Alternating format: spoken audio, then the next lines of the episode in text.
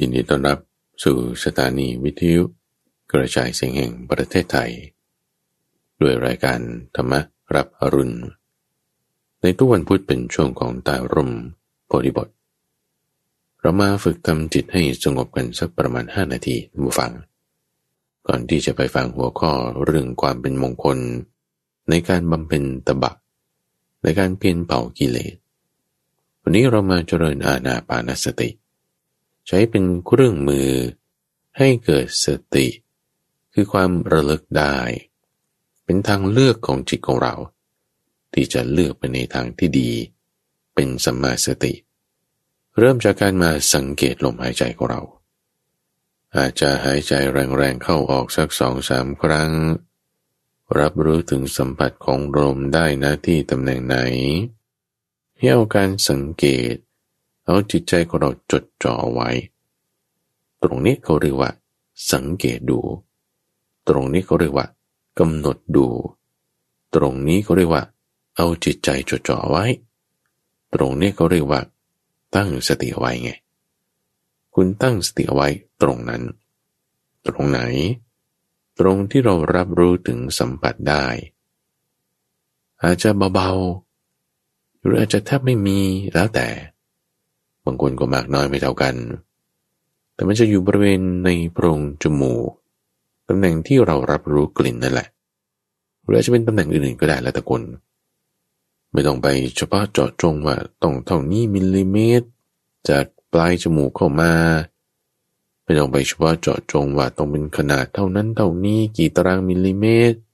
เชฟต้องเป็นสามเหลี่ยมสี่เหลี่ยมหรือวงกลม เป็นต้องกังวลเรื่องนั้นเลย เอาแค่ แนวแนวความรู้สึกเฉยๆ ไม่ต้องบังคับลมด้วย ไม่ต้องบังคับว่าให้ลมเร็วหรือช้า แรงหรือค่อย ทีหรือห่าง ให้ทำอย่างเป็นธรรมชาติของมัน ธรรมชาติธรรมดา ไม่ต้องบังคับ ไม่ต้องเกรงทำอย่างสบายๆกำหนดรู้ดูอยู่ที่ลมหายใจ ไม่ต้องตามลมเข้า ไม่ต้องตามลมออก แต่ให้อยู่ดูรู้นะที่ตำแหน่งเดียว การที่เรามาสังเกตดูอย่างเดียว แน่นอนว่าท่านผู้ฟังก็ได้ยินเสียงข้าพเจ้าด้วย แน่นอนว่า เราก็รับรู้ถึงน้ำหนักของตัวเราที่นั่งอยู่บนที่นั่งด้วย แน่นอนว่า ถ้ามันหนาวหรือร้อน เราก็รับรู้ถึงความเย็นความอุ่นนั้น ๆ ด้วยในสิ่งแวดล้อม ถ้ามีกลิ่นอะไรอื่นหนึ่งต่างๆผ่านมา เราก็ได้กลิ่นด้วยเหมือนกันนะ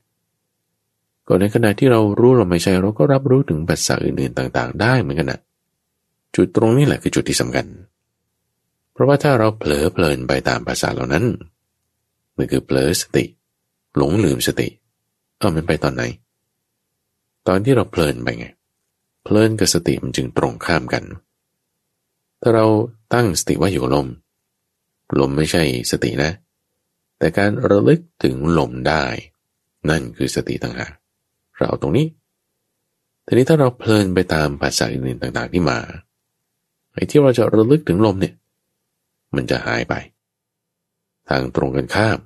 ก็จริงเหมือนกันทำฟัง ถ้าเราพยายามมาระลึกถึงลม ความระลึกถึงนี่คือสติใช่ปะไอ้ความที่จิตมันจะเพลินไปตามภาษาที่เรารับรู้ผ่านทางหู ความที่ว่าเราจะเพลินไปตามภาษาที่เป็นกลิ่นผ่านทางจมูก มันจะลดลงเบาบางลง ความเพลินนั้นทำไมอะเพราะเราระลึกถึงลมหายใจได้ไง สติกับความเพลินมันจึงตรงข้ามกัน ถ้าเรามีสติแล้วอำนาจของความเพลินก็ลดลง แต่ถ้าความเพลินมีอำนาจมากขึ้น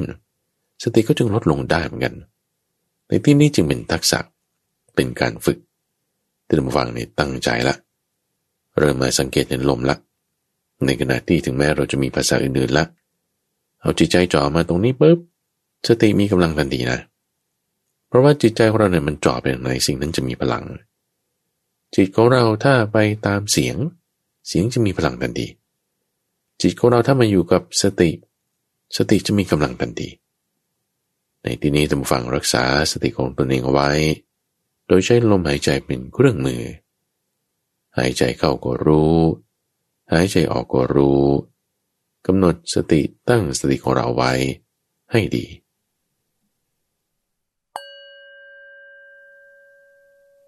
อ้าวล่ะท่านผู้ฟัง หลังจากที่เราได้ฝึกทำจิต ให้มีความสงบกันมาสักครู่หนึ่ง ตอนนี้เราก็มาถึงเวลาที่จะ ฟังธรรมะ เป็นธรรมะคำสอนที่จะนำความโชคดีนำปัญญานำความก้าวหน้านำการพัฒนาทางจิตใจ ให้สูงขึ้นดีขึ้น เจริญขึ้น ชีวิตเรามันก็จะดีขึ้นสูงขึ้นเจริญขึ้น ตามเหตุตามเงื่อนไข ที่เราใส่ลงไป จากการที่เราฟังสิ่งดีๆนั่นคือธรรมะ ในทุกวันพุธเป็นช่วงของใต้ร่มโพธิบท ที่ข้าพเจ้าจะนำหัวข้อแม่บท ที่พระพุทธเจ้าท่านได้บอกสอน ยกขึ้นไว้เป็นประเด็น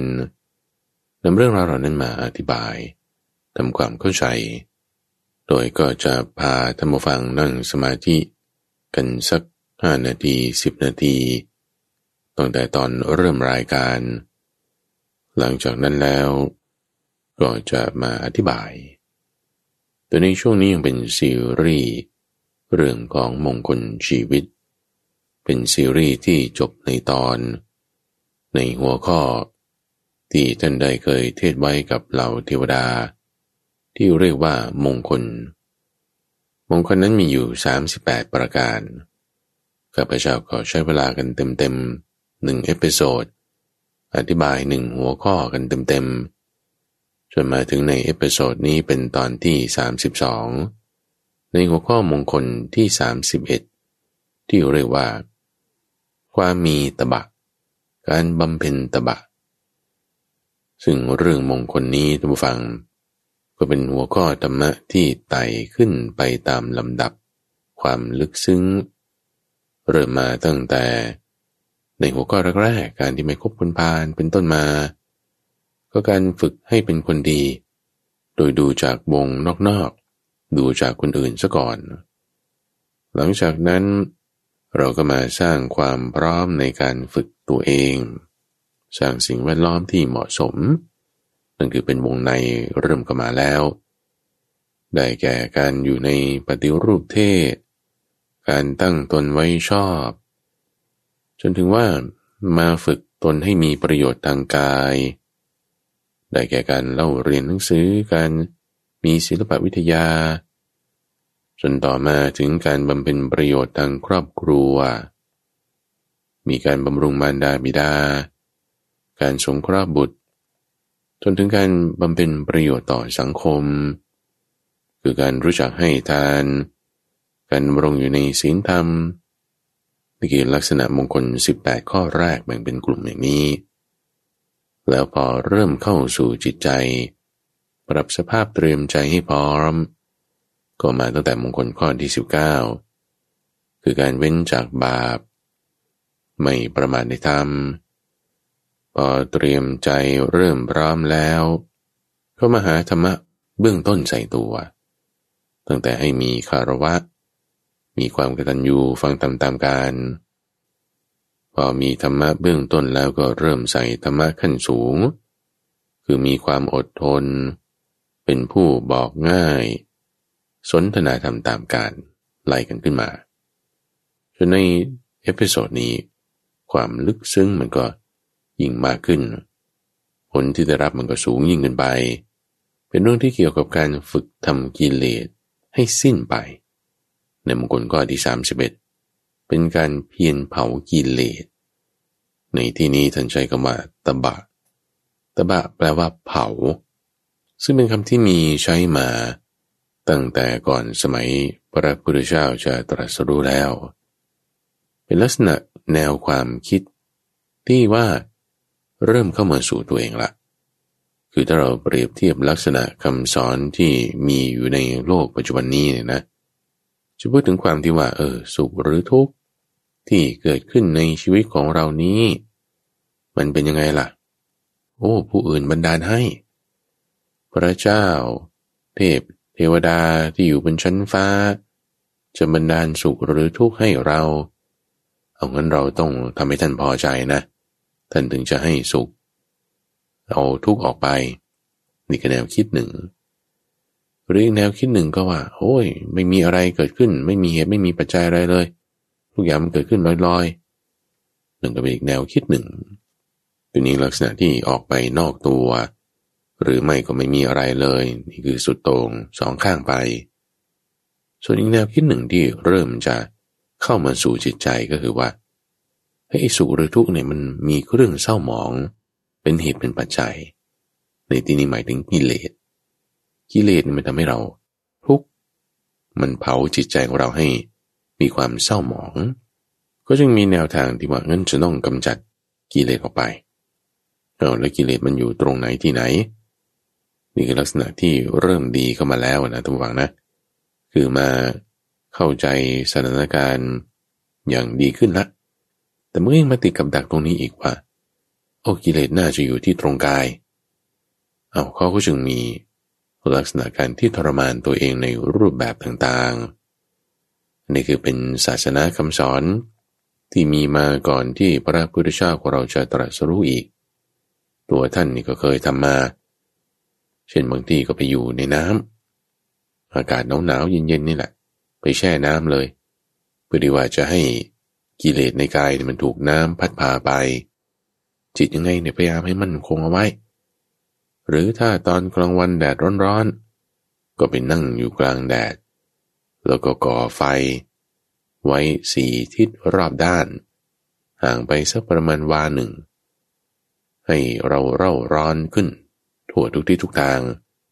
โดยตั้งใจว่าจะเผากิเลสที่มันอยู่ในกาย ให้มันไหม้ไป รูปแบบการบำเพ็ญตบะคำนี้จึงมี หลายความหมาย ก็ตามแต่บริบทของศาสนาคำสอน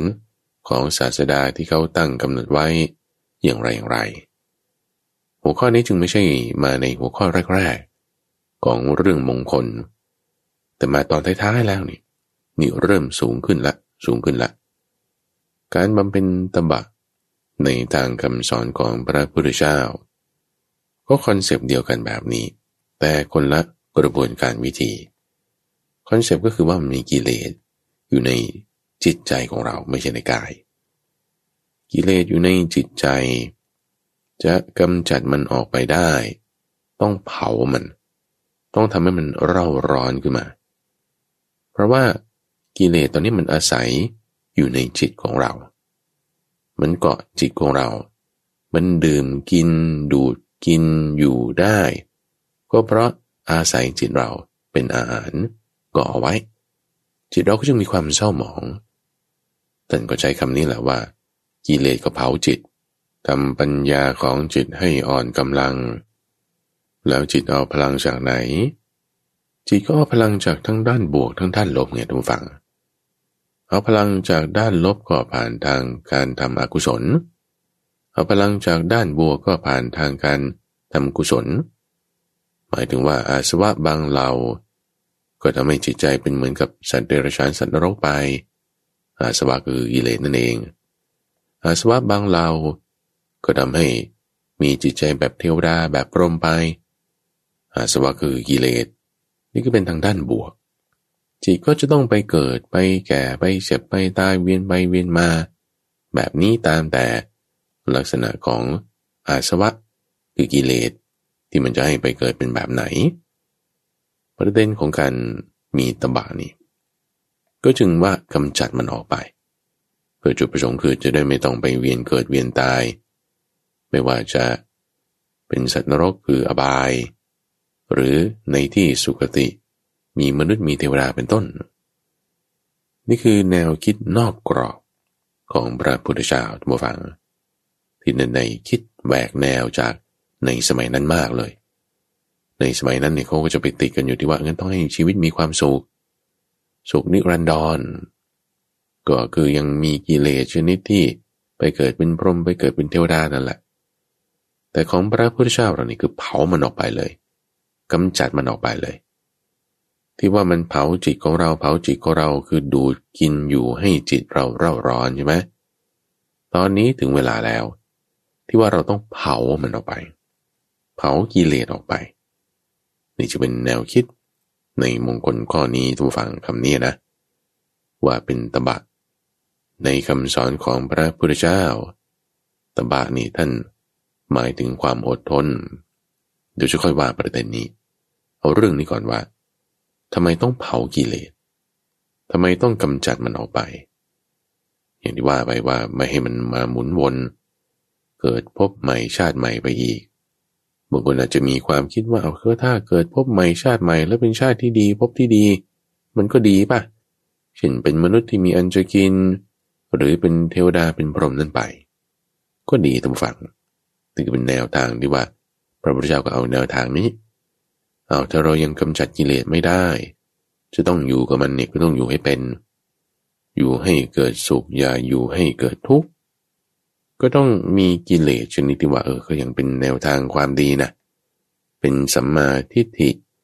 ชนิดที่ยังวนอยู่ในโลกอยู่ ยังเป็นส่วนแห่งอาสวะ เออเชื่อเรื่องบุญเชื่อเรื่องบาปทำดีได้ดีทำชั่วได้ชั่ว แบบนี้ก็ยังมีกิเลสชนิดที่เราอะมันยังดีอยู่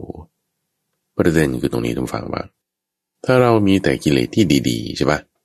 เออยังเป็นอาสวะชนิดที่ทำให้ไปเกิดเป็นมนุษย์บ้าง ไปเกิดเป็นเทวดาบ้าง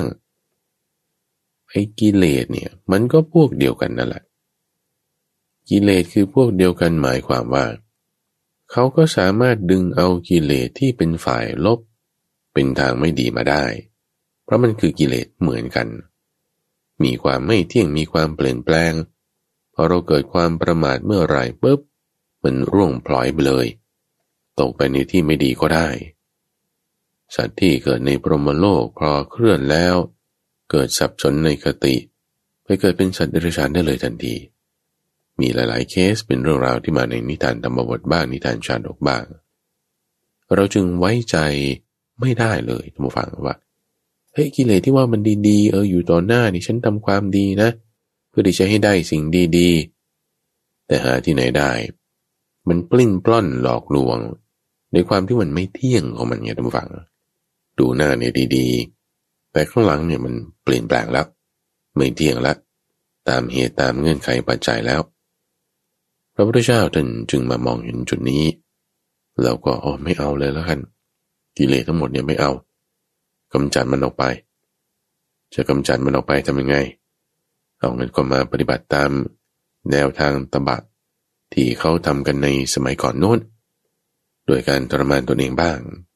โดยใช้แนวคิดว่ากิเลสมันอยู่ในกาย จะทำกิเลสในกายให้เหือดแห้งแผดเผาไป ก็โดยการทรมานตน แต่ว่าคนพบว่ากิเลสมันอยู่ในจิตเฮ้จะทำยังไงให้กิเลสในจิตมันออกไป ก็ต้องเผาทางจิตไงเผาทางจิต กิเลสมันก็มีสภาวะที่มันชอบอยู่ตัมบูฟัง เหมือนเชื้อโรคที่อยู่ในร่างกายของเราเนี่ย มันก็จะมีสภาวะแวดล้อมบางประการ ที่จะช่วยสนับสนุน ให้เชื้อโรคนั้นมันเติบโตเร็วขึ้น เช่นแบคทีเรียในช่องปากนี่มันจะชอบของหวานหวานถ้ามีของหวานมีน้ำตาล อยู่ในช่องปากมากๆ คนที่กินของหวานมากๆโอ้พวกแบคทีเรียเนี่ยนั่นมันดีใจมากๆเลยดูฟัง มันจะดีด้าขึ้นมาเพิ่มจำนวนมากขึ้น จนเป็นเหตุให้ฟันเราผุได้ มีปัญหาในช่องปากได้ ช่องท้องก็เหมือนกัน อาหารบางประเภททำให้ท้องอืด ไปกระตุ้นการเจริญเติบโตของเชื้อบางประเภท เกิดเป็นพิษขึ้นมาในช่องท้องเกิดติดเชื้ออักเสบ เป็นสิ่งแวดล้อมชนิดที่มันเหมาะสมกันกับการเจริญเติบโต ในทางตรงข้ามนะทุกฝัง ยาที่เราใส่เข้าไปเนี่ยเป็นตัวที่จะไปทำลายสิ่งแวดล้อมที่มันเหมาะสม กับกิเลสเนี่ยไม่ถึงเชื้อโรคเนี่ยนะ ให้มันหมดไป อย่างเช่นว่าคุณกินยาแอสไพรินเนี่ยมันก็จะไปสร้างสภาวะแวดล้อม ที่มันไม่ค่อยจะเหมาะสมกับพวกเชื้อไวรัสเพื่อที่จะกำจัดฆ่ามันออกไปจากร่างกายของเรา เช่นเดียวกันฟังว่า การกระทำบางอย่าง จะมีลักษณะที่ให้กิเลสในจิตใจของเรา มันไม่ชอบมันอยู่ไม่ได้ มันจะเกิดความเร่าร้อนแล้วก็หลุดออกไป ยกตัวอย่างมาไล่ตั้งแต่กิเลสชนิดที่ไม่ดี ไปจนถึงกิเลสชนิดที่ดีก็แล้วกันเราเริ่มจากว่า ถ้าเรามีความโลภอยากได้ สิ่งของของคนอื่นเขา ความโลภนี่จะถูกกำจัดออกไปได้ ด้วยการให้ทาน ยิ่งถ้าให้ทานเนี่ยนะจนถึงจุดที่ว่าฉันไม่อยากจะให้เลย ฉันตรณีฉันขี้เหนียว แล้วคุณให้ได้นี่กิเลสนี้หลุดออกไปทันทีเพราะมันไม่พอใจมันไม่ชอบที่ว่าทำไมต้องให้ด้วย แต่เราก็ให้ได้กิเลสลดลงไปทันที ที่ทำฟังทำความเข้าใจในแนวคิดนี้ก่อนนะ คือใกล้กรนด้วยจินตามยปัญญา แล้วน้อมคิดมาถึงตัวเราเองเออว่าถ้าเราทำอย่างนั้นเนี่ยไอ้เจ้ากิเลสคือความโลภมันหลุดไปไหมน้อมคิดเข้ามาสู่ตัวด้วย หรือคนที่ขี้เกียจโอ้ไม่อยากทำเลยนั่นนี่โน่นข้ออ้างมากมายหนาวนักร้อนนักก็ไม่ทำจะกำจัดกิเลสอันนี้ได้ก็ขยันทำงานเลย ขยันทำเลย บังคับตัวเอง ให้ต้องไปทำต้องลุก อยู่ในสถานการณ์ที่ต้อง take action ต้องทำงาน กิเลสความขี้เกียจมันก็อยู่ไม่ได้ มันต้องหายไป ที่มันจะชักนำจิตของเรา ให้ตรณีเอาไว้ไม่ให้ทานใช่ไหมเราก็ให้ทาน ที่มันจะชักนำจิตของเราให้ขี้เกียจพอเราขยันทำงานเพื่อความขี้เกียจนั้นมันก็อยู่ยาก มันก็จะไม่ค่อยสบาย กิเลสนะที่ไม่ค่อยสบาย กิเลสนะที่ถูกเผานะ หรือถ้าเราเห็นแก่กินโอ้อยากกินนั่นอยากกินจุบกินจิบเอาเงินของงดอาหารยาวิการซะหลังเที่ยงไปไม่ต้องกินอะไรแล้วเอา ฮ้ยไอ้เจ้าความเห็นแก่กินนี่ มันเร่าร้อนขึ้นมาทันทีเลยนะนี่คือลักษณะที่ว่าเราเผามันแล้วไงเราจะรู้สึกไม่สบายตอนแรกทุกฝัง เราจะรู้สึกแบบเฮ้ยมันแบบมันมันหนักมันยากมัน โอ้ย หรือแม้แต่คนเจ้าชู้อะคนเจ้าชู้นี่ อยากจะไปเจาะแจ้กับภรรยาหรือหญิงอื่น หรือชายอื่น ทีนี้พอเราไม่เสไม่ถุน ไม่บรพฤติธรรมของคนคู่ ไม่ว่าจะในระดับใดก็ตาม มันจะรู้สึกแบบหงุดหงิด มันจะรู้สึกแบบ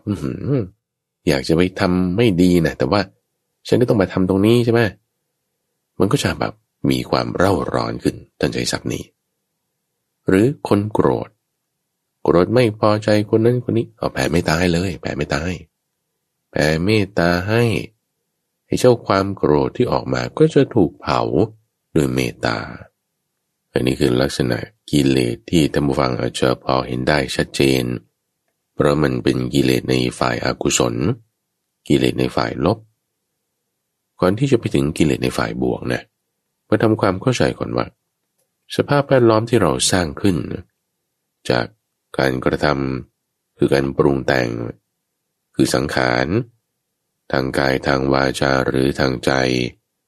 ถ้าแม้มันมีผลเร่าร้อนต่อเจ้ากิเลสให้มันหลุดออกไปได้ ในที่นี้คือเจ้ากิเลสฝ่ายอากุศลที่ยกมาเป็นตัวอย่างนี้ เราดูที่เหตุก็มาไงทุกฝัง นี่เป็นคอนเทนต์ใหม่นะทุกฝัง เป็นเรื่องใหม่ที่ทุกฝังจะต้อง ใส่ใจตั้งใจฟังให้ดี จะเกิดความเข้าใจในจุดนี้ได้ แต่บอกว่า ในการฟังเทศครั้งนี้จำอะไรไม่ได้เลยเนี่ยขอให้จำอันนี้ไว้สักอย่างหนึ่งก็แล้วกันว่า กิเลสมันหลุดรอกออกไปได้พอเราเผามันด้วยการทำความดีอย่างเด่งที่ทวนกระแส มันอยู่ไม่ได้เพราะเหตุปัจจัยของกิเลส คือตัณหา มีตัณหาเป็นเหตุ คือความทยานอยาก แล้วก็มาเกิดกิเลส คือความเศร้ามองอื่นๆตามมา เพราะเราทวนความอยากของเราไง เราอยากได้สิ่งนี้อางั้นเราไม่เอาก็ได้ทวนกระแสความอยาก เหตุของกิเลสมันดับไปทันที กิเลสมันจึงหลุดลอกออกไปได้เอาเราเห็นแก่กิน เอางั้นก็ทวนกระแสซะไม่ต้องกิน เราขี้เกียจเราไม่อยากทำงาน ไม่อยากทำงานคืออยากที่จะไม่ต้องทำงานนั่นแหละ เอางั้นก็ทวนกระแสความอยากซะ เอากันไปทำงาน หรือโกรธ คุณก็ไปตามกระแสความโกรธนั่นแหละ เพลินไปในความโกรธ เอางั้นก็ไม่เพลินซะ ทวนกระแสความโกรธ กิเลสมันจึงหลุดออกไปไงทุกฝัง เพราะเราไปทำลายที่เหตุเงื่อนไขปัจจัยของเขา นั่นคือตัณหา มีตัณหาตรงไหน มันจะเป็นสิ่งแวดล้อมที่จะก่อให้เกิดกิเลสเพิ่มมากขึ้นเเป็นแนวทางที่เป็นอกุศล ทีนี้ต่อไปทุกฝัง กิเลสชนิดที่เป็นฝ่ายกุศลก็มีแต่พูดอย่างนี้ท่านผู้ฟังอาจจะแบบงงนิดหนึ่งนะว่าทำไมกิเลสกุศลมันจะเป็นมีได้ยังไง เพราะว่ากิเลสมันก็เป็นอกุศลอยู่แล้ว ถูกท่านผู้ฟังใช่ แต่อาสวะกิเลสชนิดที่เรียกว่ายังเป็นฝ่ายบุญ บุญนี่แหละท่านผู้ฟัง จะเรียกว่า เป็นกิเลสขั้นละเอียดประณีต เอาใช้คำนี้ก็แล้วกัน ที่ว่าเราสร้างบุญทำบุญ เมาบุญก็ได้นะ เออ คุณสร้างความดี รักษาศีลให้ทาน คุณยึดติดในความดีก็ได้นะ เออ คนที่ยึดติดในความดีเนี่ยทำความดีดีแต่ว่าทุกข์มากเลย ก็ไม่รู้ทำไม ก็ยึดติดในความดีนั่นแหละ อ้เจ้ากิเลสชนิดที่เป็นกุศลเนี่ยมันจึงดูยากไงทุกฝัง เพราะเป็นโมหะละ ราคะโทสะเนี่ยมันดูง่าย เห็นง่ายเพราะว่า ผลของโทสะเนี่ยมันจะมีลักษณะที่รุนแรง แต่ว่าหายไปเร็ว คือที่เราเห็นชัดรุนแรงเนี่ยคือโทษมันมาก ในขณะที่อะไรที่มันโทษน้อยๆ มันก็จะไม่ค่อยเห็นชัด ราคะเนี่ยโทษน้อย การสังเกตเห็นของมันจึงยากกว่า แต่ว่าด้วยความที่มันคลายช้า คลายช้าเนี่ยถ้าเราสังเกตดีๆเออ มันจะสามารถสังเกตเห็นได้เพราะฉะนั้นถ้าเปรียบเทียบจุดนี้นี่โทสะเห็นง่ายที่สุด ก็ใช้หลักการเผามันออกไปให้มีเมตตา ราคานี่เห็นยากรองลงมา ส่วนโมหะนี่ทุกฝั่งมันเห็นยากที่สุด เพราะลักษณะของมันนี่คือ ให้เราไม่รู้ ให้เราไม่เข้าใจ นอกจากโทษมากแล้วมันยังคลายช้าด้วย ตัวมันก็เห็นยากอีกทำให้เราเข้าใจไปว่าไอ้อกิเลสชนิดที่เป็นกุศลเนี่ยนะ มันก็ดีนะ คือก็ดีอยู่ไง แต่ว่ามันก็ไม่เที่ยงไง มันก็มีส่วนไม่ดี เราจะกำจัดกิเลสส่วนที่เป็นกุศลเนี่ยอาสวะที่จะพาไปเกิดในที่ดีเป็นมนุษย์เป็นเทวดานั่นก็ตาม ก็ต้องกำจัดด้วยปัญญา ปัญญาเนี่ยจะเป็นตัวที่เผา กิเลสทำให้เร่าร้อนในส่วนโมหะ ให้มันออกไปได้ มันจะอยู่ไม่ได้ โมหะจะไม่ชอบพวกปัญญา คือความเข้าใจ โมหะเนี่ยจะชอบอะไรที่แบบคลุมเครือ ใช่ไม่ใช่ไม่แน่ใจพิสูจน์ไม่ได้ งงงมึนๆแต่ลักษณะที่ว่าเขาบอกมาอย่างนี้ก็เชื่อเลยนี่ลักษณะความที่ว่าเชื่อเลยโดยที่ไม่ได้มีปัญญาประกอบอ่านั่นเป็นช่องทางให้เกิด โมหะมันเจริญเติบโตได้ ปัญญาจะมาช่วยเป็นสิ่งแวดล้อม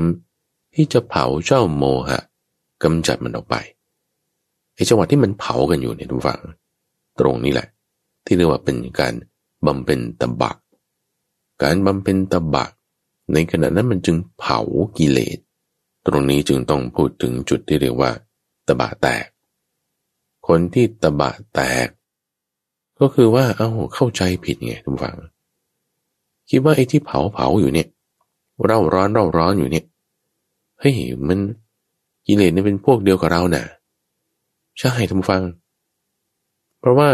เรามาถึงจุดนี้ได้เนี่ยนะทุกท่านทุกคน ไม่ว่าตัวธรรมฟัง ตัวข้าพเจ้าพระมหาไพบูรณ์หรือแม้แต่พระพุทธเจ้าตอนก่อนการตรัสรู้นี่ตอนนี้เป็นโพธิสัตว์นี่ มาถึงจุดนี้ได้ ก็เพราะว่ากิเลสนั่นแหละอบรมมา เราเป็นส่วนหนึ่งของกิเลสกิเลสเป็นส่วนหนึ่งของเราเพราะมันเกาะจิตของเราอยู่มาตลอด สังสมให้เรามีบุคลิกแบบนี้ นิสัยแบบนี้ มีตากาความคิดเช่นนี้เช่นนี้มีกิเลสอบรมมาโดยทั้งสิ้นทำให้เราอาจจะเข้าใจไปว่า เอากิเลสนี่แหละคือตัวเรา ใช่ตัวเรานี่แหละคือกิเลส ใช่ มันทำให้เราคิดไปอย่างนั้นไง เพราะมันคือส่วนหนึ่งส่วนเดียวกับตัวเรามานานแล้ว นี่ก็เรากำลังจะแยกมันออกไปนะทุกฝังนะ ต้องเผามัน มันไม่ออกไปง่ายๆ มันก็สร้างสิ่งแวดล้อมที่มันจะอยู่ไม่ได้นะ ในตอนแรกๆมันก็จะไม่สบายไงใช่ไหมถ้าคนแบบขี้เกียจนะเราจะให้มา โอ้ยขยันทำงาน ต้องมาลุกขึ้นตีสี่ตีห้าไปออกกำลังกาย หรือมานั่งสมาธิ มันจะไม่ค่อยปลื้มเท่าไหร่ หรือตอนที่ต้องงดอาหาร คนที่โกรธอยู่จะให้แผ่เมตตา คนที่แบบงมงายอยู่จะให้มาเชื่อความจริงทำความเข้าใจ มันจะปวดแสบปวดร้อน ถ้าจะเจริญปัญญามันจะปวดหัวด้วยแล้วถ้าตรณีอยู่โลภอยู่จะมาให้ทานจะมาแบ่งปัน มันจะมีตากาความคิดชุดหนึ่งที่เป็นชุดของกิเลสที่มันจะโผล่ขึ้นมา จะให้ทำไม มีวิจิกิจฉา มีความเคลือบแคลงสงสัย มันจะดึงออกมาหมดดึงออกมาหมด มันดึงพวกมันออกมาเพื่อที่จะให้จิตของเรามันคล้อยเคลื่อนไปตามทางของมันไงท่านจึงต้องให้เผาตรงนี้เผาได้ไงอะต้องอดทนไง ถ้าอดทนไม่ได้คือตบะแตก ในขณะที่เผาอยู่ ต้องอดทนใช่ไหมเพราะมันเร่าร้อน กิเลสมันจะทำให้เรารู้สึกว่ามันเป็นตัวเราเอง เราอยู่กับมันมานาน แต่พอเราบอกเอ้ยฉันไม่ทำแล้วเลิกละไม่ให้เดี๋ยวเก็บไว้ดีกว่าจะงดอาหารหลังเที่ยง เอาก็คนมันหิวก็กินแล้วกัน หรือแม้แต่การที่แบบว่าตัวเองเนี่ยสั่งสอนให้คนอื่น พูดให้คนอื่นเขาทำดีอย่างนั้นอย่างนี้ แต่เบื้องหลังนี่ไปทำไม่ดีซะเอง ไม่ว่าจะผิดศีลซะเอง ไม่ว่าจะทำอะไรที่มันสอนให้คนอื่นเขาเป็นดีๆนะแต่ตัวเองทำไม่ดีนะเบื้องหลังรับหลัง อันนั้นก็คือเรียกว่าตบะแตก ตบะแตกเพราะไม่อดทน ต่อความเร่าร้อนที่เกิดขึ้นจากการทำความดี อดทนเนี่ยนะทุกฝั่งนั้นไม่ใช่เก็บกดนะ เข้าใจความหมายให้ดี ฟังเอพิโซดนี้แล้วไปย้อนฟังดูเรื่องความอดทนก็ได้นะ มันจะมาต่อเนื่องกันพอเราทำความดีตามแนวทางของศีลสมาธิปัญญา ในขณะที่เรายังไม่มีศีล ยังไม่มีสมาธิยังไม่มีปัญญา มันก็จะเร่าร้อน คนที่ไม่มีสมาธิลองฝึกทำสมาธิดูดิโอ้ยเดี๋ยวฟุ้งซ่านเดี๋ยวไม่สงบนั่นนี่ อันนี้คือจะมีคำถามมากมายเลยว่าทำยังไงถึงจะสงบทำไมฉันทำไม่สงบสักที หรือคนที่ไม่มีศีลจะรักษาศีลให้ได้เนี่ยคนไม่มีศีลพอถูกบอกให้รักษาศีลเขาจะไม่แฮปปี้ท่านผู้ฟัง เพราะมันจะเร่าร้อนมันจะถูกเผาทีนี้จิตของเราตรงนั้นใช่ปะ เราตกอยู่ในสถานการณ์นั้นน่ะอ้าวงั้นฉันต้องรักษาศีลให้ได้ คุณอดทนเอา ถ้าทำไปทำไปอดทนเอา ช่วงนี้มันเป็นช่วงที่กำลังแยกจากกัน เหมือนคนเป็นแผล แผลยังไม่หายกำลังล้างแผลอยู่มันต้องแสบ ถ้าไม่อดทนล้างแผลให้มันหมดเชื้อ แล้วเกิดปิดกลับลงไป เชื้อเติบโตขึ้นมาได้ใหม่แผลก็เน่าอีก ก็เจ็บปวดอีก มีปัญหาอีก ก็เก็บกิเลสลงไปกิเลสก็อยู่นั่นแหละ มันก็ฝังอยู่ในจิตใจของเราอีกเรียนคือตอนที่เผาอยู่คุณต้องอดทน อดทนอยู่ต่อความเร่าร้อน อดทนอยู่ต่อความไม่สงบ อดทนอยู่ต่อความรู้สึกที่มันทวนกระแส เพราะเหตุของกิเลสคือตัณหาใช่ไหมตัณหาคือไปตามกระแสพอเราบอกเราทวนกระแสซะกำจัดเหตุของกิเลสคือตัณหา ในขณะที่ทำอยู่นั้นต้องอดทน เช่นคุณฝึกนั่งสมาธิ แต่มันยังฟุ้งซ่านอยู่ฝึกทำต่อไป ฝึกทำต่อไป ฝึกทำต่อไป เพราะอะไร นั่นเป็นความอดทน นั่นคืออะไร คือตบะ มันเผาอะไร ก็เผาเจ้านิวรณ์เผาเจ้าความฟุ้งซ่านให้มันออกมา มันออกมามากๆน่ะดีแล้ว ตั้งสติเอาไว้เลย ตั้งสติเอาไว้คอยสังเกตดู เผาอยู่เผาอยู่เนี่ยเดี๋ยวต่อไปพอล้างแผล สะอาดแล้ว ปิดแผลเรียบร้อย ใส่ยา แผลสมานกันดี มันสบาย ผิวหนังได้รับการรักษาแล้วเอาถ้ามันจะเป็นแผลอีกเวิร์กว่าอีกมันก็ค่อยปาดใหม่ เป็นแผลใหม่ใช่ไหม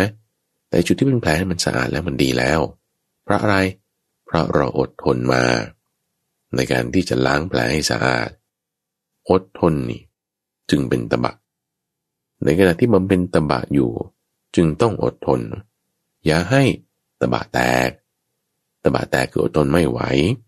ไม่ว่าจะทำเอง หรือสั่งสอนคนอื่นเขา คนเราตบะแตกได้ คนเราสร้างตบะขึ้นมาได้ มันก็อยู่ที่ว่าเราจะไปตามทางไหนตอนนั้นเองท่านผู้ฟัง เพราะฉะนั้นลักษณะของตบะแตกก็คือระเบิดออกมานะ เก็บกดไว้เก็บกดไว้ มันไม่ไหวก็ระเบิดออกมาก็เรียกตบะแตกแล้ว เพราะฉะนั้นถ้าเราไม่มีสตินี่ แต่นี่มันจะเป็นความอดทน มันกลายเป็นความเก็บกด สุดท้ายเดี๋ยวก็ตะบะแตก ที่ไม่มีสติก็เพราะว่าเพลินไง เพลินไปตามอากุศล พยายามรักษาอยู่ พยายามรักษาอยู่ พยายามทำความดีอยู่ พยายามทำความดีอยู่ แต่สติมันกำลังไม่พอ มันกำลังน้อยทำให้บางจุดมันก็หลุดไปบาง เผลอไปตามอากุศลบ้าง เสร็จแล้วเป็นไง แต่ที่จะเป็นการอดทนก็เป็นการเก็บกดแทน ต่อมาก็ตะบะแตกนั่นเอง เราจึงต้องเลือกทางให้ถูก การเลือกทางการสวิชด้าน ก็คือสตินั่นเอง สติคือทางเลือกไงทุกฝัง สติคือทางเลือก เพราะฉะนั้นตอนนี้เราเข้าใจแล้วนะว่า ลักษณะของการที่เราจะบำเพ็ญตบะ คือการเผากิเลส มันต้องมีความเร่าร้อน มันต้องเป็นลักษณะของการขูดเกลา มันต้องเป็นลักษณะการชำระล้างออก ซึ่งมันก็จะแสบๆกันกัน เราจึงต้องมีความอดทน ธรรมะที่จะมาใช้ในข้อนี้เธอจะมีอยู่สองหมวดด้วยกัน คือธรรมะในหมวดที่เรียกว่าเป็นทำเครื่องขูดเกลาหรือว่าสันเลขาธรรม อย่างที่ยกตัวอย่างไปเมื่อสักครู่นี้เลย ถ้ามีความเจ้าชู้ ก็จะต้องปฏิบัติในข้อที่ว่างดการเสพไม่ถุน ถ้าชอบสิ่งของสวยงาม ก็ต้องพิจารณาในเรื่องความเป็นอสุภะคือความไม่สวยงาม ถ้าขี้เกียจไม่มีวินัยเอาก็ใครขยันให้มีวินัยมีข้อวัด มีเวลาที่ชัดเจนแน่นอน ฝึกระเบียบวินัยซะถ้าตรณีโลภอยากได้ ก็ฝึกให้ทาน พวกนี้จะเป็นสันเลขาธรรมในอยะที่หนึ่ง สันเลขาธรรมในยะที่สองก็มีทุกฝัง ที่ทำการเครื่องขูดกล่าวว่า คนอื่นเขาทำไม่ดีอย่างเงี้ยเราเห็นแล้วเราจะไม่ทำคือลักษณะจิตที่จะไม่น้อมไป ในการที่จะให้กิเลสเกิด มันก็เป็นการทวนกระแสกิเลสมันก็เป็นการเผากิเลสไปในตัว หรือสิ่งไหนที่เราชอบให้คนอื่นเขาทำกับเรา เราก็ทำสิ่งนั้น สิ่งไหนที่เราไม่ชอบให้คนอื่นเขาทำกับเรา เราก็ตั้งใจว่าเราจะไม่ทำสิ่งนั้นนี่คือลักษณะที่ว่าเราน้อมเข้าสู่ตัวมาขูดจิตของเราเนี่ยในส่วนที่มันไม่ดี คือการที่เราน้อมเข้าสู่จิตเนี่ยนะ จากเห็นการทำไม่ดีของคนอื่น น้อมว่าเออฉันจะไม่ทำนี่คือคุณเอาสิ่งนั้นเหตุการณ์นั้นภาษานั้น มาชำระจิตของเราละมาขัดแล้วมาขูดแล้วมาถูละ หรือเราเห็นคนอื่นเขาทาดียังไงก็อยากให้เขาทำอย่างนั้นกับเรา เราก็ฝึกทำอย่างนั้นกับคนอื่นเขา นี่คือคุณถูคุณลอก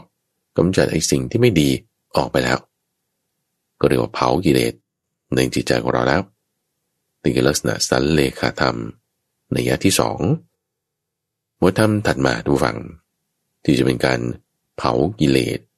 ให้มันออกไปจากจิตของเรานั่นคือทุดงกวัด ทั้งหมด 13 ข้อด้วยกันคำว่าทุตังคะทุตังคะนี่แปลว่าการกำจัดออกไป ทุดงกวัดคือข้อปฏิบัติที่มันทำได้ยาก เป็นไปเพื่อขุดเกลากิเลสอย่างยิ่ง เป็นลักษณะที่ให้เลือกทำได้ คือเป็นออปชั่นไม่ใช่เป็นข้อบังคับเหมือนกับศีล แต่เป็นสิ่งที่ถ้าทำแล้วกิเลสมันจะชำระออกไปได้มากขึ้น จะกำจัดออกไปได้มากขึ้น ถ้าเป็นไฟนี่ก็เร่งเบอร์แรงสุดเลยละ่ะ เปิดไฟร้อนเลย เผาออกให้มันเต็มที่เลย คือมันในทางอุกฤษเลย แต่ยังไม่ถึงกับเป็นการทรมานตนเองเป็นทุกขกิริยา แต่เป็นขั้นอุกฤษละ เป็นขั้นสูงและเป็นขั้นอย่างเร่าร้อนละลักษณะทุดงควัตนี่เราทำได้ดูฟังสำหรับกระไรกระวาดโดยแบ่งเป็นทั้งหมดสี่หมวดด้วยกัน ในหมวดแรกเกี่ยวกับเรื่องเรื่องแต่งตัว แต่สำหรับพระสงฆ์ก็คือการถือผ้าบางสุกุล คือผ้าที่มันเปื้อนฝุ่นผ้าสกปรก เปรียบเทียบตรงข้ามก็คือผ้าของกรบดีที่มีการตัดเย็บอย่างดีย้อมอย่างดี อีกข้อหนึ่งก็คือการถือแค่ผ้าสามผืน ไม่เอามากกว่านี้ ทั้งสองข้อนี้คือจำกัดในเรื่องเครื่องแต่งตัว ลักษณะที่เป็นคุณภาพของเครื่องแต่งตัวนั้น และจำนวน ของเครื่องแต่งตัวนั้นสำหรับประสงค์คุณภาพคือเอาคุณภาพน้อยๆที่สุดเลย คือเพื่อนฝุ่นธรรมดา เพื่อนเราเอาคุณภาพชนิดที่เป็นผ้าอย่างดีย่อมอย่างดีจำนวนนี่ก็จำนวนน้อยๆที่สุดเลยคือสามผืนไม่ต้องเอาหลายๆผืน หลักการนี้นะแต่หมูฟังเอามาปรับใช้ในชีวิตประจำวันของเราได้ เรื่องแต่งตัวเอาธรรมดาธรรมดาจำนวนก็ไม่ต้องมากเอาน้อยๆนี่ เอาพอที่ถ้าจะใช้ได้เท่านั้น นี่ก็ เป็นแบบหนึ่ง หมวดเรื่องแต่งตัว หรือหมวดที่สองก็เรื่องเกี่ยวกับอาหารการรับประทานสำหรับประสงค์ก็จะมีอยู่หกข้อ คืออาหารที่รับมาในบาทเท่านั้นที่จะรับประทาน การบินตบาทไปหาอาหารนี่ก็ไปตามลำดับ ไม่ใช่ว่า ทางนั้นได้มากรีบไปก่อนทางนี้ได้น้อยโอ้ไม่เอาละไม่ไป แต่ให้ไปตาม ทางที่กำหนดใจไว้ตั้งแต่แรกว่าฉันจะไปทางนี้ หรือไปตามลำดับกัน ไม่ได้จะดูตามปริมาณอาหารที่ว่าซอยไหนตรอกไหนได้มากหรือได้น้อยอย่างไรถัดมาอีกก็คือรับประทานหนเดียว ครั้งเดียวพอลุกขึ้นแล้ว ไม่รับประทานอีก หรือลักษณะการใช้ภาชนะก็ด้วยเหมือนกัน กว่าถ้าเป็น full meal course แบบสี่ห้าจานเสิร์ฟมาเลยซุปก่อน แล้วก็เมนคอร์สแล้วก็ออเดอร์แล้วก็ของหวาน แล้วก็โอ้อะไรอีกหลายอย่าง โอ้นี่มันหลายจานนะนี่นะก็เอาภาชนะเดียวเลยทุกอย่างใส่ไปในอันเดียวกันหมด แบบนี้ก็ขูดเกลากิเลสได้อีกแบบหนึ่งเลยประการหนึ่งก็คือว่า ถ้าพอแล้วนี่แล้วมีอะไรตามมาเพิ่มอีกอะไม่เอาก็แล้วกัน พอแล้วก็คือหยุดจบ อิ่มแล้วก็พอ บางคนอิ่มแล้วแต่ว่าแหมยังมีอะไรอร่อย ตามมาอีกเนี่ยนะก็เอาต่ออีก หยุดไงหยุด งดข้อนี้ เพราะฉะนั้นถ้าเราใช้หลักการนี้ทำฝังมาปรับใช้ในชีวิตของเรา เรื่องของทุดงกวัตสำหรับเกี่ยวกับการรับประทาน ก็ดูจากการแสวงหาหรือว่าแสวงหา ด้วยว่าเอา้าตามมีตามได้ หรือภาชนะ ว่าเออก็อันเดียวไปเลย หรือลักษณะที่ว่าดูความอิ่ม อิ่มแล้วพอแล้วเนี่ย อะไรตามมาต่อจากนั้นคำต่อต่อไปจากนั้นไม่เอาละหยุด หรือจำนวนมื้ออาหารเอาเงินก็มื้อเดียวพอเลย ไม่ต้องมื้อสองไม่ต้องมื้อสามนี่เรามาปรับใช้ได้ทุดงกวัดเกี่ยวกับเรื่องการอาหารรับประทาน หมวดถัดมาก็คือเกี่ยวกับที่อยู่อาศัย ที่อาศัยสำหรับพระสงฆ์ก็จะมีอยู่ห้าข้อด้วยกัน คืออยู่ป่าคำว่าอยู่ป่านั้น คืออยู่นอกระแวกบ้าน มันจะอาจจะเกิดความกลัวขึ้นว่าโอ้ฉันไม่ได้อยู่กับหมู่คณะ ฉันอยู่คนเดียวจะอยู่ยังไง อันนี้ก็ไปอยู่ป่าซะหรือว่าอยู่ร่มไม้โคนไม้ คือไม่ได้อยู่ในโรงเรือนไม่ได้มีหลังคามุงบัง อยู่แค่โคนไม้ จะอยู่ได้ไหมจะกลัวไหมหรืออยู่กลางแจ้งเลย คือไม่มีอะไรมุงบังเลย อยู่กลางแจ้งจริง ๆ ทั้งฝน ทั้งแดดก็อยู่ตรงนั้น หรือว่าอยู่ป่าช้า อยู่ในที่ที่มันจะไม่มีคนอยู่ ในที่ที่อาจจะมีสัตว์ร้ายมา คุณจะตั้งจิตทำจิตอย่างไร หรือว่าลักษณะที่ว่าอยู่ในตามเสนาสนะที่จัดให้ ไม่ได้ว่าต้องไปขวนขวายหาเองอันไหนดีต่อฉันอันไหนฉันจะสร้างทำแบบไหนเขาจัดให้อย่างไงทำให้ไงก็อยู่อย่างนั้น นี่คือลักษณะที่เกี่ยวกับที่อยู่อาศัย แต่สำหรับเครือข่ายคารวาสก็ให้เป็นผู้ที่อยู่ง่าย ตามที่เขาจัดให้เออแบบนี้ก็ได้นำมาปฏิบัติได้ ส่วนในหมวดสุดท้ายหมวดที่สี่ก็เกี่ยวกับเรื่องของการดัดนิสัย คือให้มีอิริยาบถสามเท่านั้น คือยืนเดินนั่ง เว้นอิริยาบถนอน ทั้งหมดนี้คือทุดงกวัตตมวัง ที่จะมาช่วยขูด เผา เจ้ากิเลสอย่างอุกฤษทีเดียว ให้มันแบบว่าต้องอยู่ไม่ได้นะถ้าเราเอาทุดงกวัตข้อใดข้อหนึ่งมาปฏิบัตินะ กิเลสมันจะออกทางปาก ไม่ได้ละถ้าเราเอาเรื่องเกี่ยวกับอาหารการรับประทานมาบางทีมันจะไปโผล่ทางหลังก็ให้เราอยากนอนขี้เกียจไม่อยากทำอะไร เอางั้นเราก็ถืออิริบทสามเอา้ายืนเดินนั่ง เว้นอริยบถนอน มันก็จะไปออกทางเรื่องเครื่องแต่งตัวละว่าต้องผ้าดีอย่างนี้ฉันเป็นพระทุดงนะ ฉันอุตส่าห์ปฏิบัติอย่างนี้แล้ว เราก็เอาข้ออื่นมาใช้อีก ขนาบมันกำจัดมัน มันออกทางเครื่องแต่งตัวไม่ได้ออกทางปากไม่ได้ออกทางหลังไม่ได้ เดี๋ยวมันเป็นออกทางขี้เกียจละไม่อยากทำข้อวัดไม่อยากทำกิจอะไร เราก็มีความขยันใส่เข้าไปอีก ปฏิบัติตามข้อวัดให้ดี กิเลสมันถูกเผาเร่าร้อนอยู่เร่าร้อนอยู่ มันต้องตายไปไงทุกฝัง มันจะถูกกำจัดไป อีกประการหนึ่งที่น่าสนใจต่อมาทุกฝังก็คือว่า เราจะบำเพ็ญตบะในชีวิตประจำวันของเราได้ไหมคำตอบคือได้แน่นอน ถ้าเราพูดถึงการบำเพ็ญตบะบางคนจะคิดถึงแค่ว่าสำหรับนักบวชที่ต้องไปแบบว่านั่งสมาธิ เปลี่ยนเผากิเลสอะไรต่างๆ ในชีวิตประจำวันก็ทำได้ทุกฝัง มีสองอย่าง อย่างแรกคือการสำรวมอินทรีย์ การสำรวมอินทรีย์นี่แหละ มันเป็นจุดที่สร้างสติ ที่จะสามารถทำให้เราอดทนอดกลั้น ต่อปัสสะที่ทั้งน่าพอใจ และไม่น่าพอใจได้แต่เราบอกว่าเหตุของกิเลสคือตัณหาใช่ไหมเเหตุของการที่เราจะบำเพ็ญตบะได้ คือมีความอดทนอยู่ในภาษาที่ไม่น่าพอใจแล้วทำความดีต่อไปได้นั่นนะคือสติไง จุดที่จะมีสตินั่นก็คือจุดที่เราสำรวมอินทรีย์ สังวรระวัง อินทรีย์สังวรนั่นเองผู้ฟัง เพราะว่าภาษาอะไรก็ตามที่ว่าจะให้เราพอใจหรือไม่พอใจ มันจะผ่านมาทางตาหูจมูกลิ้นกายและใจท่านเปรียบเหมือนนก ที่นกมันบินสูงๆตามันดี มันเห็นเหยื่อเห็นอะไรมันก็จะบินก็ไปเลย เหมือนตาเราที่จะไปตามภาพ มีภาพมีอะไรปุ๊บตามันจะไปเลย เห็นได้แต่ภาพอย่างเดียว กลิ่นมันดมไม่ได้ หูที่ท่านเปรียบไว้เหมือนกับสุนัขบ้าน สุนัขบ้านที่มันพอจะรู้จักเสียงมนุษย์ ได้ยินเสียงเจ้าของเรียกแล้วมันก็จะรีบวิ่งปลีไปทันที หูเรามันก็จะไปหาเสียงเสียงเข้าหูได้เท่านั้น มันเป็นไปตามช่องทางของมัน สิ่งที่เป็นกุศลหรืออกุศลก็จะมาทางนี้แหละจมูกก็เปรียบเหมือนกับสุนัขจิ้งจอก ที่ว่าจมูกมันดีมันได้กลิ่นซากศพอยู่ป่าช้าแห่งไหนมันจะวิ่งไปทันทีไปตามทางนั้นทันทีลิ้นก็เปรียบเหมือนกับจระเข้ที่จระเข้ลิ้นมันสั้นนิดเดียว มันกินอะไรปุ๊บมันกลืนลงไปทันที ลิ้นเรารับรสอะไรปุ๊บมันจะรู้ได้ทันที ว่าเปรี้ยวมะนาวหรือว่าเปรี้ยวน้ำส้มสายชูจะแยกได้ รู้ได้ ส่วนกายนั้นก็เปรียบเหมือนงู เพราะงูมันไม่มีขา ไปไหนมันก็เลื้อยใช้กายของมันขยับเคลื่อนไป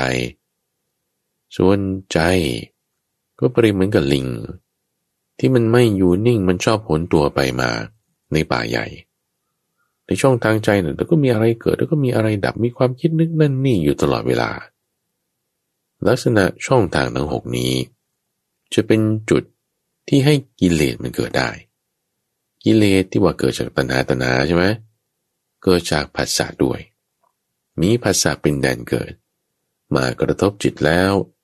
ถ้าจิตมีตัณหาจิตมีอวิชชาอยู่ กิเลสจะโผล่พรวดออกมาทันที เราถ้าต้องการเผากิเลสนี่ต้องระวังตรงนี้ตรงผัสสะจุดที่เกิดผัสสะก็คือช่องทางทั้งหกนี้ จุดที่เราจะสำรวมอินทรีย์ได้ เหตุของมันก็มี คือเมื่อสักครู่เราพูดถึง เหตุคือสติ เพื่อที่จะให้เกิดการเลือกได้ ในการที่จะให้ตั้งจิตไว้อย่างไร แต่เหตุของกิเลสคือ ตัณหา เหตุที่จะให้เกิดอินทรีย์สังวรได้ ก็คือหิริโอตปะ ความกลัวความละอายต่อบาปตมวัง จะเป็นเหตุให้เกิด อินทรีย์สังวรนี่เป็นพุทธพจน์ เราจะสำรวมอินทรีย์ได้ถ้าเรากลัว เราละอายต่อบาปโอ้นี่สิ่งที่เป็นบาปฉันจะไม่ทำอะไรคุยกล่าวละเผากิเลสละ จะทำสิ่งที่ไม่ดีเพราะมีภาษาแบบนี้มากระทบ โกรธจะเกิดใช่ไหมหรือว่าขโมยจะเกิดเนี่ย มันเกิดตรงภาษานี่แหละ เกิดแล้วแต่ว่าฉันไม่ทำนะอันนั้นคือสมรวมได้ทันทีเลย คุณระวังได้ทันทีเลย ราะอะไรเพราะละอาย กลัว กลัวต่อบาปกลัวคนอื่นก็รู้ความจริงบ้างนี่คือลักษณะที่ละอาย กลัวที่จะถูกติเตียนจากคนอื่นบ้าง นี่คือกลัว ความกลัวความละอายแบบนี้เป็นกุศลนะความกลัวความละอายแบบที่เป็นอกุศลก็มี เช่นกลัวผีกลัวเรื่องอะไรที่มันไร้สาระ หรือว่าโรค อะไรอื่นๆต่างๆเช่นโรคกลัวความสูง โรคกลัวงู โรคกลัวแมลง โรคกลัวที่แคบพวกนี้ เป็นความกลัวชนิดที่เป็นอกุศล แต่ไม่ใช่ความกลัวทุกอย่างจะเป็นอกุศล ความกลัวชนิดที่เป็นกุศลก็คือหิวเรียวตปานั่นเองสำรวมอินทรีย์ท่านฟังเป็นการที่เราบำเพ็ญตบะในชีวิตประจำวัน อีกในยะหนึ่ง ก็คือเรื่องของการปฏิบัติธรรม ฝึกนั่งสมาธิในชีวิตประจำวันเรานี่แหละ ห้านาทีสิบนาทีตอนตื่นนอน หรือถ้าทำได้ครึ่งชั่วโมงชั่วโมงหนึ่งนี่ยิ่งดี ตื่นนอนหรือว่าก่อนนอน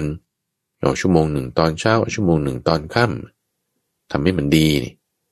การปฏิบัติอยู่ที่บ้านของเรา ลักษณะนี้ก็เป็นการบำเพ็ญตบะละ หรือว่านำธรรมะไปใช้ในชีวิตประจำวัน คือจะแตกต่างกับการสำรวมอินทรีย์นิดหนึ่งนะ การสำรวมอินทรีย์อย่างเช่นว่าถ้าเขาขับรถปาดหน้าอย่างเงี้ย หรืออยู่มีคนมาด่าอย่างเงี้ยคุณอดทนได้ไหมคุณทำจิตให้เป็นกลางได้ไหม คุณแผ่เมตตาให้เขาได้ไหม อันนี้ลักษณะการสำรวจอินทรีย์นะ แต่การที่เรานำธรรมะมาปฏิบัติในชีวิตประจำวันคือ เช่นรู้จักการแบ่งจ่ายทรัพย์อย่างนี้ ได้เงินมาแล้วเอาแบ่งจ่ายสีหน้าที่ ไม่ไปเล่นอบายมุกเอาหรือเราเป็นพ่อเป็นแม่เราก็รู้จักหน้าที่ของพ่อแม่ต่อลูก เราเป็นลูกก็รู้จักหน้าที่ของเราต่อพ่อแม่ หรือเราเป็นสามีหรือภรรยาก็รู้จักหน้าที่ของกันและกัน เป็นลูกน้องเจ้านายก็ปฏิบัติตามหมวดธรรมะในข้อนั้นๆที่คือเอาธรรมะ เอาข้อปฏิบัติ มาใช้ในชีวิตประจำวัน มันจะเจอกับสิ่งที่แบบว่าฉันไม่อยากทำอันนี้เลย แม้แต่ท่านสอนไว้ว่าให้ทำอากธรรมก็แล้วกัน นี่มันจะเผากิเลสตรงนี้ได้ ตรงจุดที่มันจะเผานี่แหละวัง มันจะมีกิเลสที่มันจะออกมาเพราะผัสสะมากระทบ โดยก็จะมีข้ออ้างที่เป็นชุดตากะความคิดของเจ้ากิเลสมันโผล่ขึ้นมา มีจุดเปรียบเทียบอันหนึ่งที่น่าสนใจ คือองค์แห่งความเป็นผู้เกียรติคร้าน และองค์แห่งความเป็นผู้ทำความเพียร คือท่านอธิบายไว้แปดข้อด้วยกัน เป็นคู่คู่สี่คู่ โดยในคู่แรกก็คือเกี่ยวกับเรื่องการงาน ว่าทางานมีอยู่ หรืองานทำเสร็จแล้ว คนที่ขี้เกียจนี่จะเอาเรื่องโอ้ยเดี๋ยวจะมีงานไปทำตอนนี้ฉันยังไม่ทำความเพียรหรอกฉันยังไม่พิจารณาไม่นั่งสมาธิในขณะที่คนขยันนี่เขาจะคิดอีกแบบหนึ่งเอาเราต้องมีงานไปทำอยู่ก็เดี๋ยวมันจะไปทำงานแล้วเราจะมานั่งสมาธิปฏิบัติธรรมไม่ได้กันฉันต้องรีบทำตอนนี้ หรือข้ออ้างนะในการที่ว่าถ้างานเสร็จแล้วเนี่ยไอตอนที่งานเสร็จแล้วคนขี้เกียจเนี่ย ก็จะมีความคิดว่าโอ้ยตอนทำงานเนี่ยมันเหนื่อยมากเลยมันยากมันเยอะตอนนี้พักก่อนแล้วกัน นอนซะก่อน ยังไม่ทำความเพียรยังไม่นั่งสมาธิปฏิบัติธรรมส่วนคนที่เขามีความขยันเขาก็อาศัยเหตุเดียวกันเนี่ยโอ้ตอนที่ทำงานเนี่ยมันทำความเพียรไม่ได้เลยจะไปนั่งสมาธิอะไรไม่ได้ตอนนี้งานเสร็จแล้ว เอางั้นเราก็รีบเร่งทำก็แล้วกัน เพื่อมาชดเชยตอนที่ไม่ได้ทำหรือลักษณะต้องเดินทางไกล คนที่จะเดินทางไกลอยู่แล้วเกิดเป็นคนขี้เกียจจะเดินทางไกลแล้วก็จะมาอ้างโอ้ยเดี๋ยวต้องเดินทางไกลมันเหนื่อยตอนนี้ขอนอนพักเอาแรงก่อน แล้วขากลับมามันก็เอาด้วยนะ คือพอเดินทางไกลเสร็จแล้ว โอ้การเดินทางมันเหนื่อยมันยากมันลำบากมันโอ้ตอนนี้นอนก่อนแล้วกันยังไม่ทำความเปลี่ยน ทั้งขาก่อนไปและขาเสร็จแล้ว ก็ขี้เกียจได้ใช้เป็นเหตุผลได้ ใช้เป็นข้ออ้างได้ ในขณะที่คนขยันนี่ ก็ใช้เหตุเดียวกันนั่นแหละ เป็นเหตุผลในการที่จะบำเพ็ญตบะของตัวเองได้ ขยันได้ เอาฉันจะเดินทางอู้เดี๋ยวมันจะไม่ได้ปฏิบัติทำเต็มที่เป็นตอนนี้ฉันรีบทำก่อน หรือตอนที่เดินทางเสร็จแล้ว มาคิดว่าอุ้ยตอนเดินทางมันยากมันเหนื่อยทำได้ไม่เต็มที่ เอาตอนนี้ฉันขอชดเชยตอนที่ไม่ได้ทำตอนนั้น คิดแบบใหม่ การคิดแบบนี้ตั้งจิตไว้แบบนี้ ใช้ชุดตะกะความคิดของผู้ที่มีความขยันใส่เข้ามาเนี่ยความขี้เกียจมันจะอยู่ไม่ได้ การที่เราจะไปตามกิเลสมันจะถูกเผาออกไป อย่างเรื่องเกี่ยวกับอาหารด้วย ว่าจะไปหาอาหารหรือได้อาหารมาแล้ว อย่างเรื่องเกี่ยวกับความเจ็บไข้ที่ป่วยด้วยว่าคุณเจ็บไข้นิดหน่อย หรือว่าเจ็บไข้หนักหายมาแล้ว แล้วคุณจะทำความเพียรหรือไม่ทำความเพียร จะปฏิบัติหรือไม่ปฏิบัติ ใช้ทั้งสี่คู่คือแปดข้อนี้ เป็นข้ออ้างในความขี้เกียจคือไปตามกิเลสละ ใช้สี่คู่แปดข้อนี้เป็นเหตุผลในการขยัน คือมีตบะเปลี่ยนเบากิเลสก็ได้ ดังนั้นในหัวข้อของการบำเพ็ญตบะ เป็นมงคลข้อที่ 31 นี้ มีประเด็นที่น่าสนใจเพิ่มเติมจากเรื่องของความอดทนเราะมันเป็นลักษณะของการขุดเกลาทั้งขุดเกลาด้วยสันเลขาธรรมอยู่สองนัยยะ ทุดงควัตทั้ง 13 ข้อแบ่งเป็นสี่หมวด ยังพูดถึงการบำเพ็ญตบะในชีวิตประจำวันด้วย และทั้งหมดนี้คือ มงคลข้อที่ 31 คือการบำเพ็ญตบะ มีความเพียรเผากิเลสรู้จักอดทน ไม่ปล่อยใจไปตามความอยากตามอำนาจของกิเลสนั่นเอง ในช่วงของใต้ร่มบริบทนั้น จะมาพบกับธรรมฟังเป็นประจำ ในทุกวันพุธตั้งแต่เวลาตีห้ถึงหกโมงเช้าทางสถานีวิทยุกระจายเสียงแห่งประเทศไทยข้าพเจ้าพระมหาไปบูรณ์อาภีปุณโญพบกันใหม่ในวันพรุ่งนี้ เจริญพร